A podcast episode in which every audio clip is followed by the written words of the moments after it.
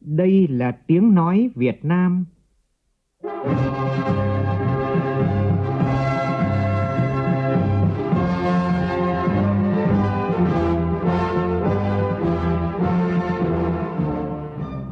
là tiếng nói Việt Nam, phát thanh từ Hà Nội, thủ đô nước Cộng hòa xã hội chủ nghĩa Việt Nam.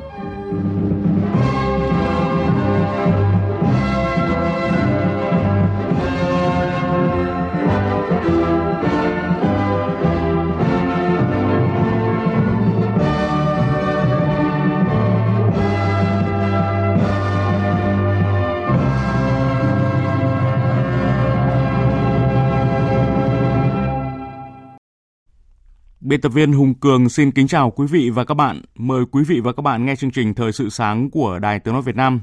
Hôm nay thứ Bảy, ngày 5 tháng 2 năm 2022, tức ngày 5 tháng Giêng năm Giáp Dần. Chương trình có những nội dung đáng chú ý sau đây.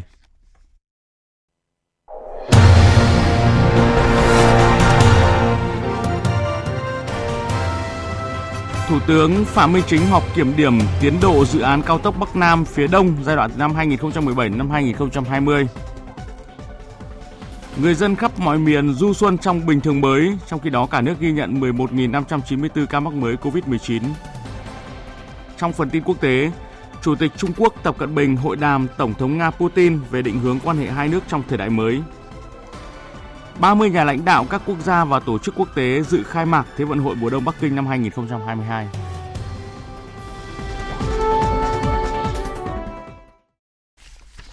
Bây giờ là nội dung chi tiết. Thưa quý vị và các bạn, tối qua sau khi kiểm tra công tác thi công các dự án cao tốc Mai Sơn, quốc lộ 45 và cao tốc Nghi Sơn Diễn Châu qua địa phận các tỉnh Ninh Bình, Thanh Hóa, Nghệ An thuộc tuyến cao tốc Bắc Nam phía Đông – Thủ tướng Chính phủ Phạm Minh Chính đã chủ trì họp kiểm điểm tiến độ dự án cao tốc Bắc Nam phía Đông giai đoạn từ năm 2017 đến năm 2020. Tại cuộc họp, Bộ trưởng Bộ Giao thông Vận tải Nguyễn Văn Thể cho biết tuyến cao tốc Bắc Nam phía Đông giai đoạn 2017-2020 gồm 11 dự án thành phần với tổng chiều dài là 653 km. Thủ tướng đánh giá cao trong năm 2021, dịch bệnh diễn biến phức tạp, Bộ Giao thông Vận tải đã trình cấp có thẩm quyền phê duyệt cơ bản các quy hoạch giao thông đường bộ, đường thủy, đường sắt, hàng không, cơ bản hoàn thành việc giải ngân vốn đầu tư công, cùng các địa phương có nhiều nỗ lực trong công tác giải phóng mặt bằng, tái định cư cho nhân dân ổn định cuộc sống. Thủ tướng yêu cầu Bộ Giao thông Vận tải tiếp tục nghiên cứu, tập trung chỉ đạo để thúc đẩy các dự án trọng điểm quốc gia hoàn thành đúng tiến độ, bảo đảm chất lượng, tránh khiếu kiện của người dân, đồng thời tiếp tục sửa đổi, bổ sung các quy định, thể chế, cơ chế, chính sách qua thực tiễn điều hành.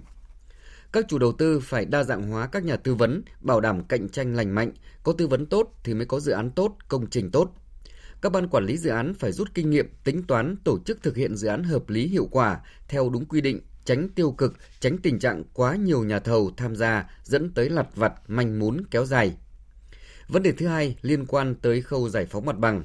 Muốn giải phóng mặt bằng tốt, cả hệ thống chính trị phải vào cuộc để làm thật tốt công tác tuyên truyền, vận động, giúp người dân hiểu rõ về tầm quan trọng ý nghĩa của dự án, đồng thời có chính sách đền bù thỏa đáng. Thủ tướng yêu cầu các địa phương tiếp tục quan tâm chăm lo đời sống vật chất và tinh thần cho người dân đã nhường mặt bằng cho các dự án. Theo thông tin từ Quỹ Dân số Liên Hợp Quốc, ban điều hành của cơ quan này vừa thông báo À, chương trình quốc gia mới cho Việt Nam giai đoạn từ năm 2022 đến năm 2026 thông qua mục tiêu không để ai bị bỏ lại phía sau trong nỗ lực đạt được các mục tiêu phát triển bền vững vào năm 2030. Cụ thể, Ban điều hành Quỹ dân số Liên Hợp Quốc đã thông qua văn kiện chương trình quốc gia lần thứ 10 dành cho Việt Nam với tổng ngân sách là 26,5 triệu đô la Mỹ nhằm hỗ trợ Việt Nam đạt được các mục tiêu phát triển bền vững vào năm 2030. Chương trình ưu tiên hỗ trợ các nhóm dân số có nguy cơ bị bỏ lại phía sau, trong đó có phụ nữ và trẻ em gái, trẻ vị thành niên và thanh niên, người cao tuổi, các dân tộc thiểu số, lao động di cư, người khuyết tật và nạn nhân của bạo lực dựa trên cơ sở giới. Chương trình được xây dựng nhằm đạt được những mục tiêu cụ thể. Đối với vị thành niên và thanh niên, đó là việc tạo môi trường thuận lợi để hỗ trợ phát triển toàn diện, thúc đẩy sự tham gia của thanh niên trong quá trình xây dựng các chính sách, chương trình quản lý thiên tai và thúc đẩy chương trình hành động của Hội nghị quốc tế về dân số và phát triển. Ở lĩnh vực già hóa dân số và bảo trợ xã hội, chương trình hướng đến tăng cường hệ thống an sinh xã hội tích hợp và bao trùm, áp dụng phương pháp tiếp cận theo vòng đời, tiến bộ về giới để thích ứng vấn đề già hóa dân số, đáp ứng nhu cầu cá nhân của các nhóm dễ bị tổn thương nhất. Thưa quý vị và các bạn, những ngày Tết nhâm dần năm nay, thống kê từ Ủy ban Nhân dân thị xã Sapa, tỉnh Lào Cai cho biết à, đây là một trong những điểm được uh, nhiều người dân lựa chọn là điểm đến du lịch. Trong 3 ngày mùng 1, mùng 2 và mùng 3 Tết thì đã có tổng cộng 25.000 lượt du khách tới tham quan khu du lịch quốc gia này.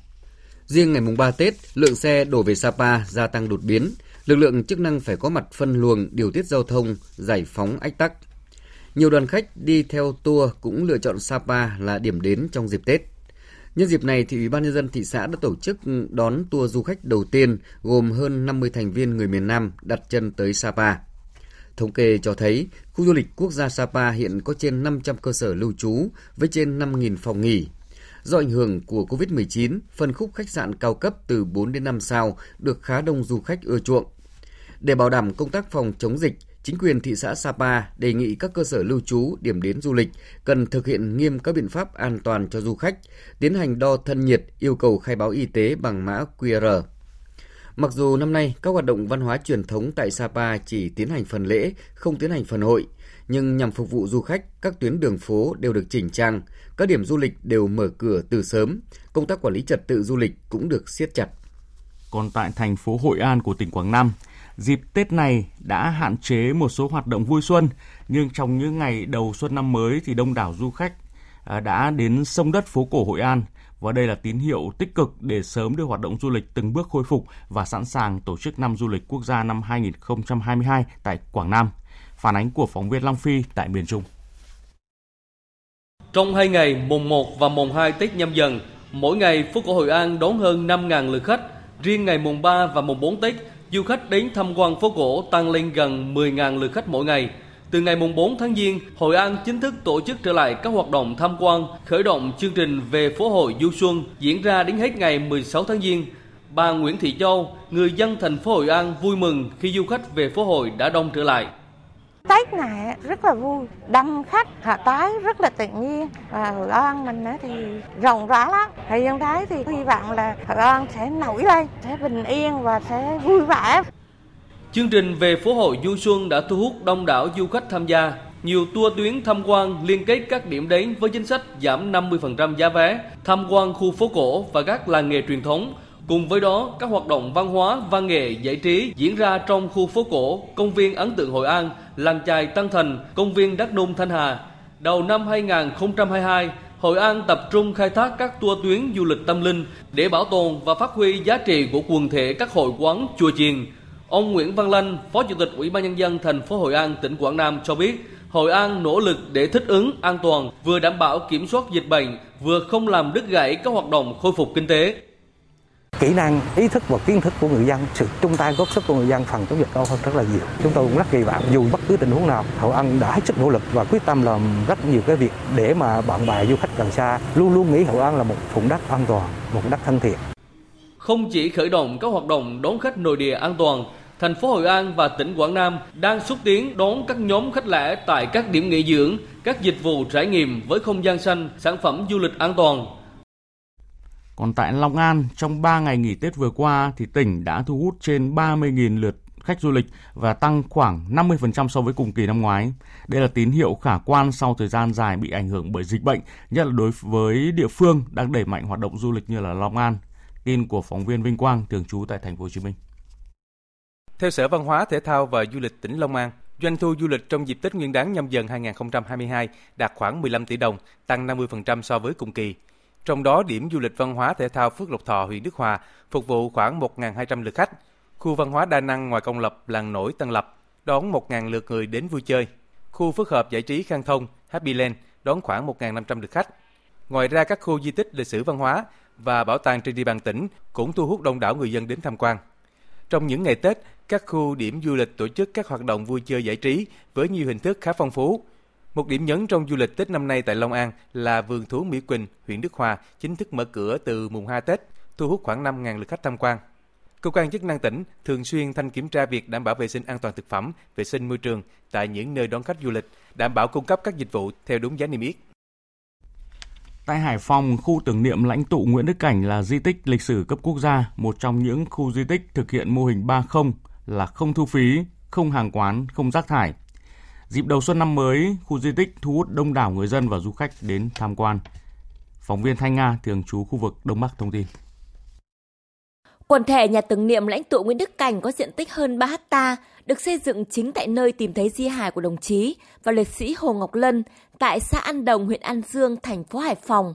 Khu di tích gồm các hạng mục nhà lưu niệm đền chính, gồm nhà tiền bái, hậu cung, nơi đặt ban thờ và tượng đồng chí Nguyễn Đức Cảnh, nhà tả vu, nhà hữu vu để trưng bày các hiện vật về thân thế sự nghiệp của đồng chí, về giai cấp công nhân và tổ chức công đoàn, hai nhà bia và công trình phụ trợ khác.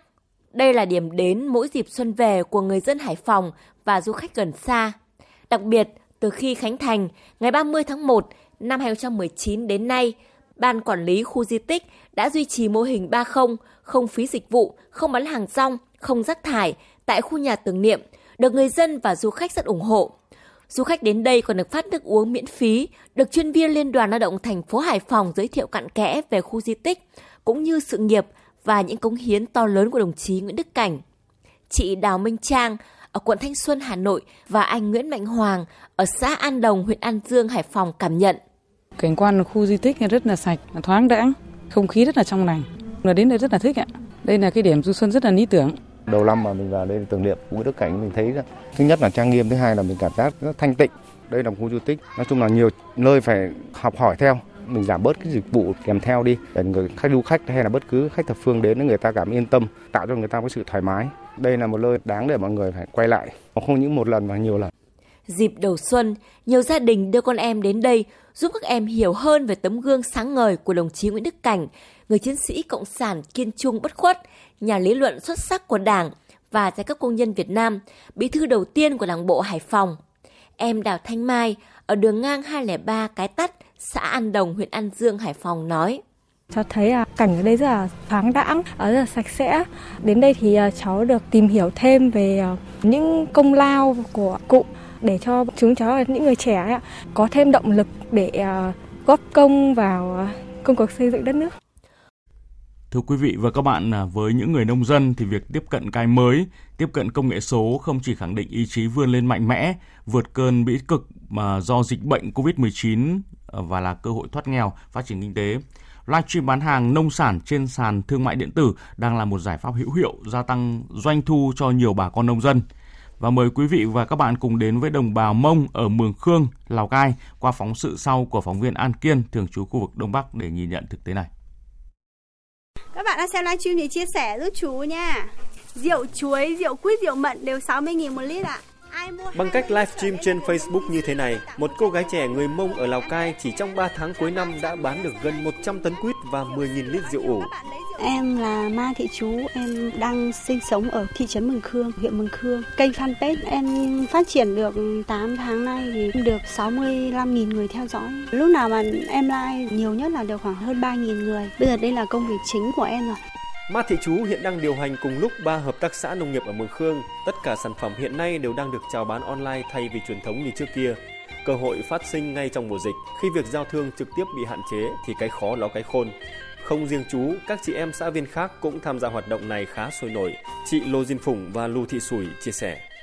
Trước đây thì chưa, nhưng năm nay là toàn là bán hàng livestream rồi. Kể cả trong thời gian gì vừa rồi thì à, vẫn bán hàng bình thường, vẫn bán tốt hơn mọi năm có Facebook nhưng mà bán qua mạng mình rất là vui nhưng mà bán được nhiều có nhiều người thì biết nhiều người thì vui rồi ở một địa bàn khó khăn dọc những con đường gập ghềnh chỉ thấy núi và đá như Mường Khương, nhưng công nghệ dường như đã xóa tan khoảng cách. Mỗi ngày, hình ảnh ma thị chú và các chị em súng xính trong những bộ trang phục dân tộc bản địa luôn tràn ngập khắp các hội nhóm trên mạng xã hội. Sản phẩm bán được nhiều hơn cũng đồng nghĩa với việc ekip được đầu tư chuyên nghiệp hơn mình mặc đẹp thì mọi người cũng thích xem hơn. Nên là em phải có đến hai ba mươi bộ trang phục mông mà nó khá là đắt rẻ nhất ấy, thì nó cũng phải rơi vào một triệu rưỡi đến 2 triệu. Bình thường là tầm 3 triệu. Khi mà em like cái này thì em lại phải đầu tư cái điện thoại iPhone 12 nhưng mà em nghĩ là thật sự nó xứng đáng. Mình quay các sản phẩm của mình nó sẽ nét hơn. Với lại thay đổi background thì nhìn nó sẽ chuyên nghiệp hơn á. Rõ ràng bán hàng online là một hướng đi mới mẻ nhưng đầy triển vọng mà Ma Thị Chú và các chị em ở Mường Khương đã bắt nhịp được. Chắc chắn nếu có cả sự vào cuộc của cơ quan quản lý thì bài toán đầu ra cho nông sản vùng cao sẽ có thêm lời giải. Ông Lê Thanh Hoa, trưởng phòng nông nghiệp huyện Mường Khương cho biết. Chúng tôi sẽ phối hợp với lại phòng kinh tế hạ tầng là tổ chức những cái lớp tập huấn hướng dẫn cho các cái tổ chức cá nhân để mà tiếp cận với lại công nghệ thông tin sản xuất các cái mặt hàng ờ, đảm bảo cái tiêu chuẩn vệ sinh an toàn thực phẩm khi tham gia bán hàng trên các cái ờ, sàn thương mại điện tử. Những khu vườn quýt xanh mướt khắp Mường Khương chừng này sang năm sẽ lại chịu quả. Có sự hỗ trợ của công nghệ từ những khu vườn này, rất có thể xuân năm tới sẽ có thêm nhiều chị em xã viên thành triệu phú. Ma Thị Chú khoe rằng nhóm đang tiếp tục nghiên cứu thêm nhiều sản phẩm đặc sắc hơn nữa của dân tộc mình để giới thiệu tới khắp mọi miền Tổ quốc.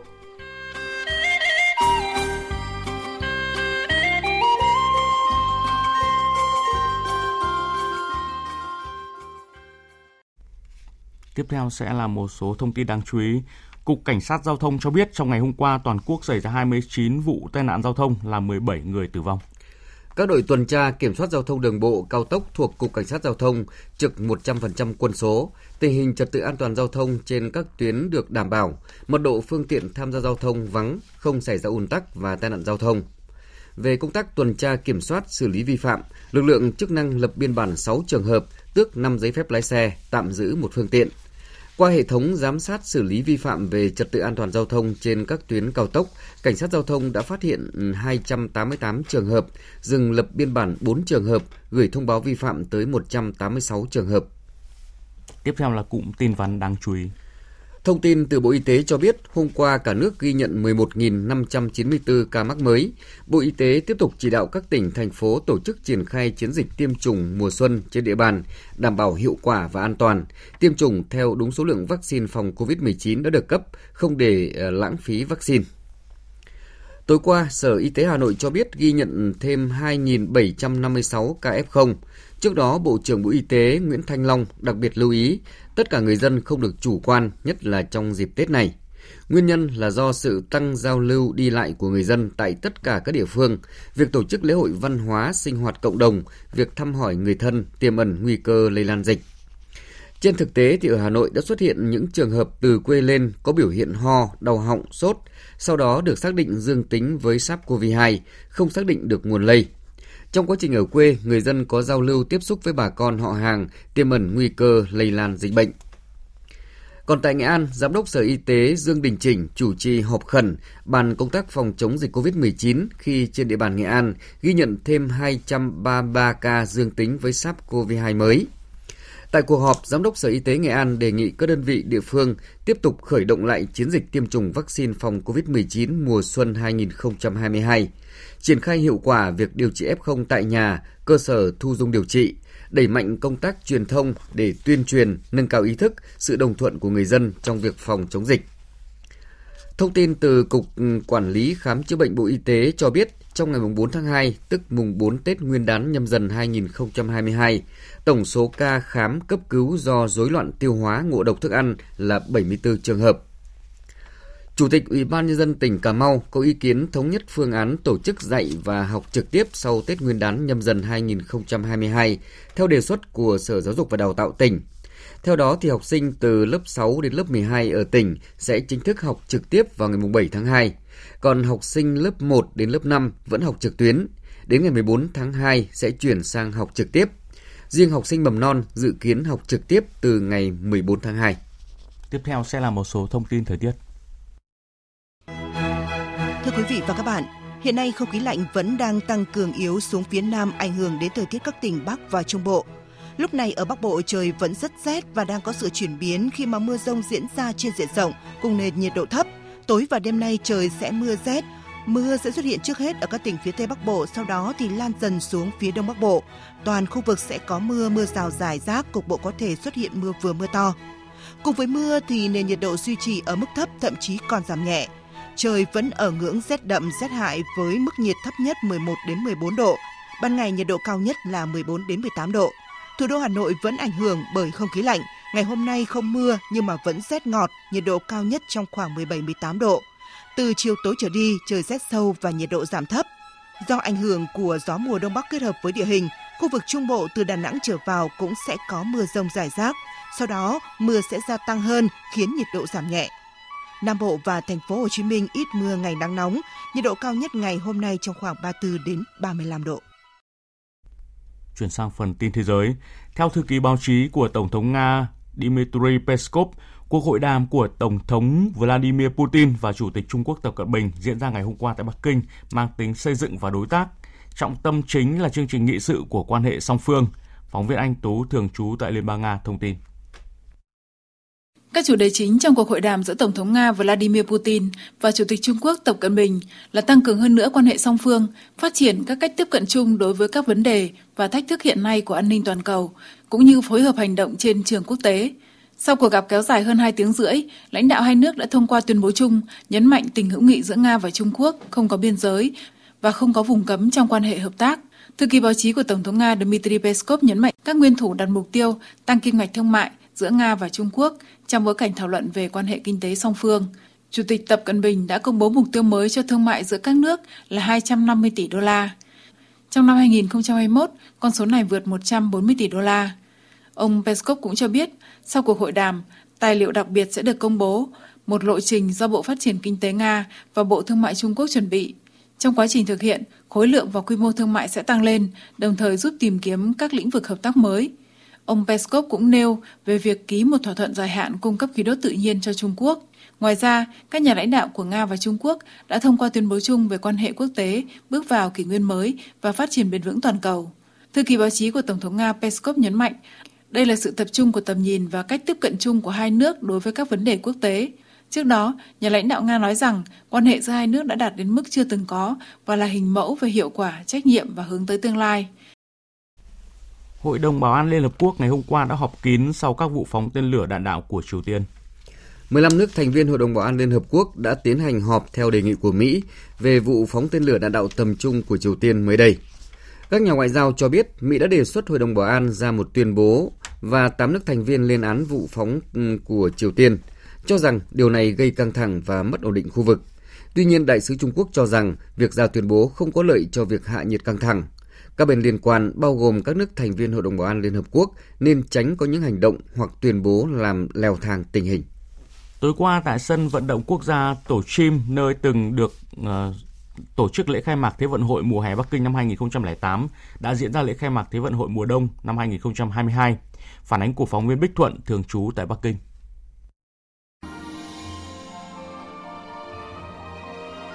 Vào lúc 8 giờ tối ngày 4 tháng 2 giờ địa phương, con số tượng trưng cho sự may mắn ở Trung Quốc, tức 7 giờ tối giờ Việt Nam, lễ khai mạc Olympic mùa đông 2022 đã diễn ra tại sân vận động Tổ Chim ở thủ đô Bắc Kinh.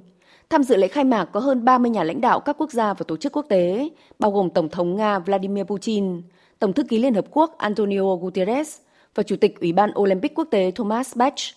Không giống như khai mạc Olympic mùa hè năm 2008, tập trung tái hiện 5.000 năm lịch sử của Trung Quốc, Buổi biểu diễn năm nay đã pha trộn văn hóa Trung Quốc với các khái niệm công nghệ cao và xanh, nhằm làm nổi bật hiện tại và tương lai của nước này, đúng như khẩu hiệu của Thế vận hội, cùng nhau hướng tới tương lai. Do đại dịch COVID-19, với phương châm tổ chức một kỳ Olympic đơn giản, an toàn và đặc sắc, dù đã tối giản, nhưng sự kiện vẫn đem đến cho khán giả một bữa tiệc âm thanh và ánh sáng, với những màn biểu diễn nghệ thuật được dàn dựng công phu dưới sự chỉ đạo của tổng đạo diễn Trương Nghệ Mưu, người từng thành công với lễ khai mạc Olympic 2008. Bên cạnh các màn trình diễn gây ấn tượng, phần diễu hành của vận động viên và quan chức các đoàn thể thao cũng hết sức đặc biệt khi họ cùng tiến vào cánh cổng Trung Quốc và cửa sổ Trung Quốc được thiết kế bằng những hiệu ứng như những tác phẩm điêu khắc trên băng, tượng trưng cho việc Trung Quốc mở cửa chào đón thế giới đến với Olympic mùa đông. Sau màn biểu diễn nghệ thuật và lễ diễu hành của các đoàn thể thao là phần phát biểu của Bí thư Thành ủy Bắc Kinh Thái Kỳ và Chủ tịch Ủy ban Olympic quốc tế Thomas Bach. Thay mặt ban tổ chức, ông Thái Kỳ khẳng định Việc đăng cai tổ chức Thế vận hội mùa đông là một thắng lợi của sự đoàn kết và hợp tác của con người, cũng như của tinh thần Olympic. Ngay sau tuyên bố khai mạc của Chủ tịch Trung Quốc Tập Cận Bình là màn pháo hoa rực rỡ, tiếp theo là màn thượng cờ Olympic, lễ tuyên thệ của trọng tài, huấn luyện viên, vận động viên và màn đặt ngọn đuốc Olympic vào giữa bông hoa tuyết lớn ở trung tâm sân khấu thay vì thắp đuốc như thường thấy. Tiếp theo là một số thông tin thể thao.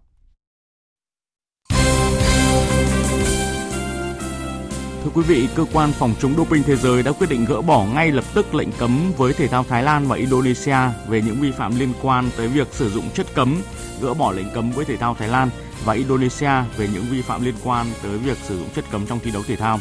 Như vậy là Thái Lan và Indonesia sẽ có quyền tổ chức các sự kiện thể thao trong đó đáng chú ý nhất là các sự kiện bóng đá, ví dụ như là AFC Champions League hay là vòng loại ASEAN Cup năm 2023. Ngày hôm nay, đội tuyển bóng đá nữ Việt Nam sẽ có buổi tập cuối cùng cho chuẩn bị cho trận đấu sắp tới với đội tuyển Đài Bắc Trung Hoa. Nói về trận đấu sắp tới, huấn luyện viên trưởng Mai Đức Trung chia sẻ là đội đã đi được một nửa chặng đường và tuyển nữ Việt Nam sẽ tập trung vào trận đấu để đạt được những thành quả tốt nhất. Ở trận đấu ngày hôm qua thì tuyển nữ Đài Bắc Trung Hoa đã vượt qua Thái Lan với tỷ số là 3-0. Điều đó khiến cho tuyển nữ Việt Nam muốn giành vé trực tiếp tham dự World Cup 2023 thì sẽ phải thắng đối thủ trực tiếp là Đài Bắc Trung Hoa.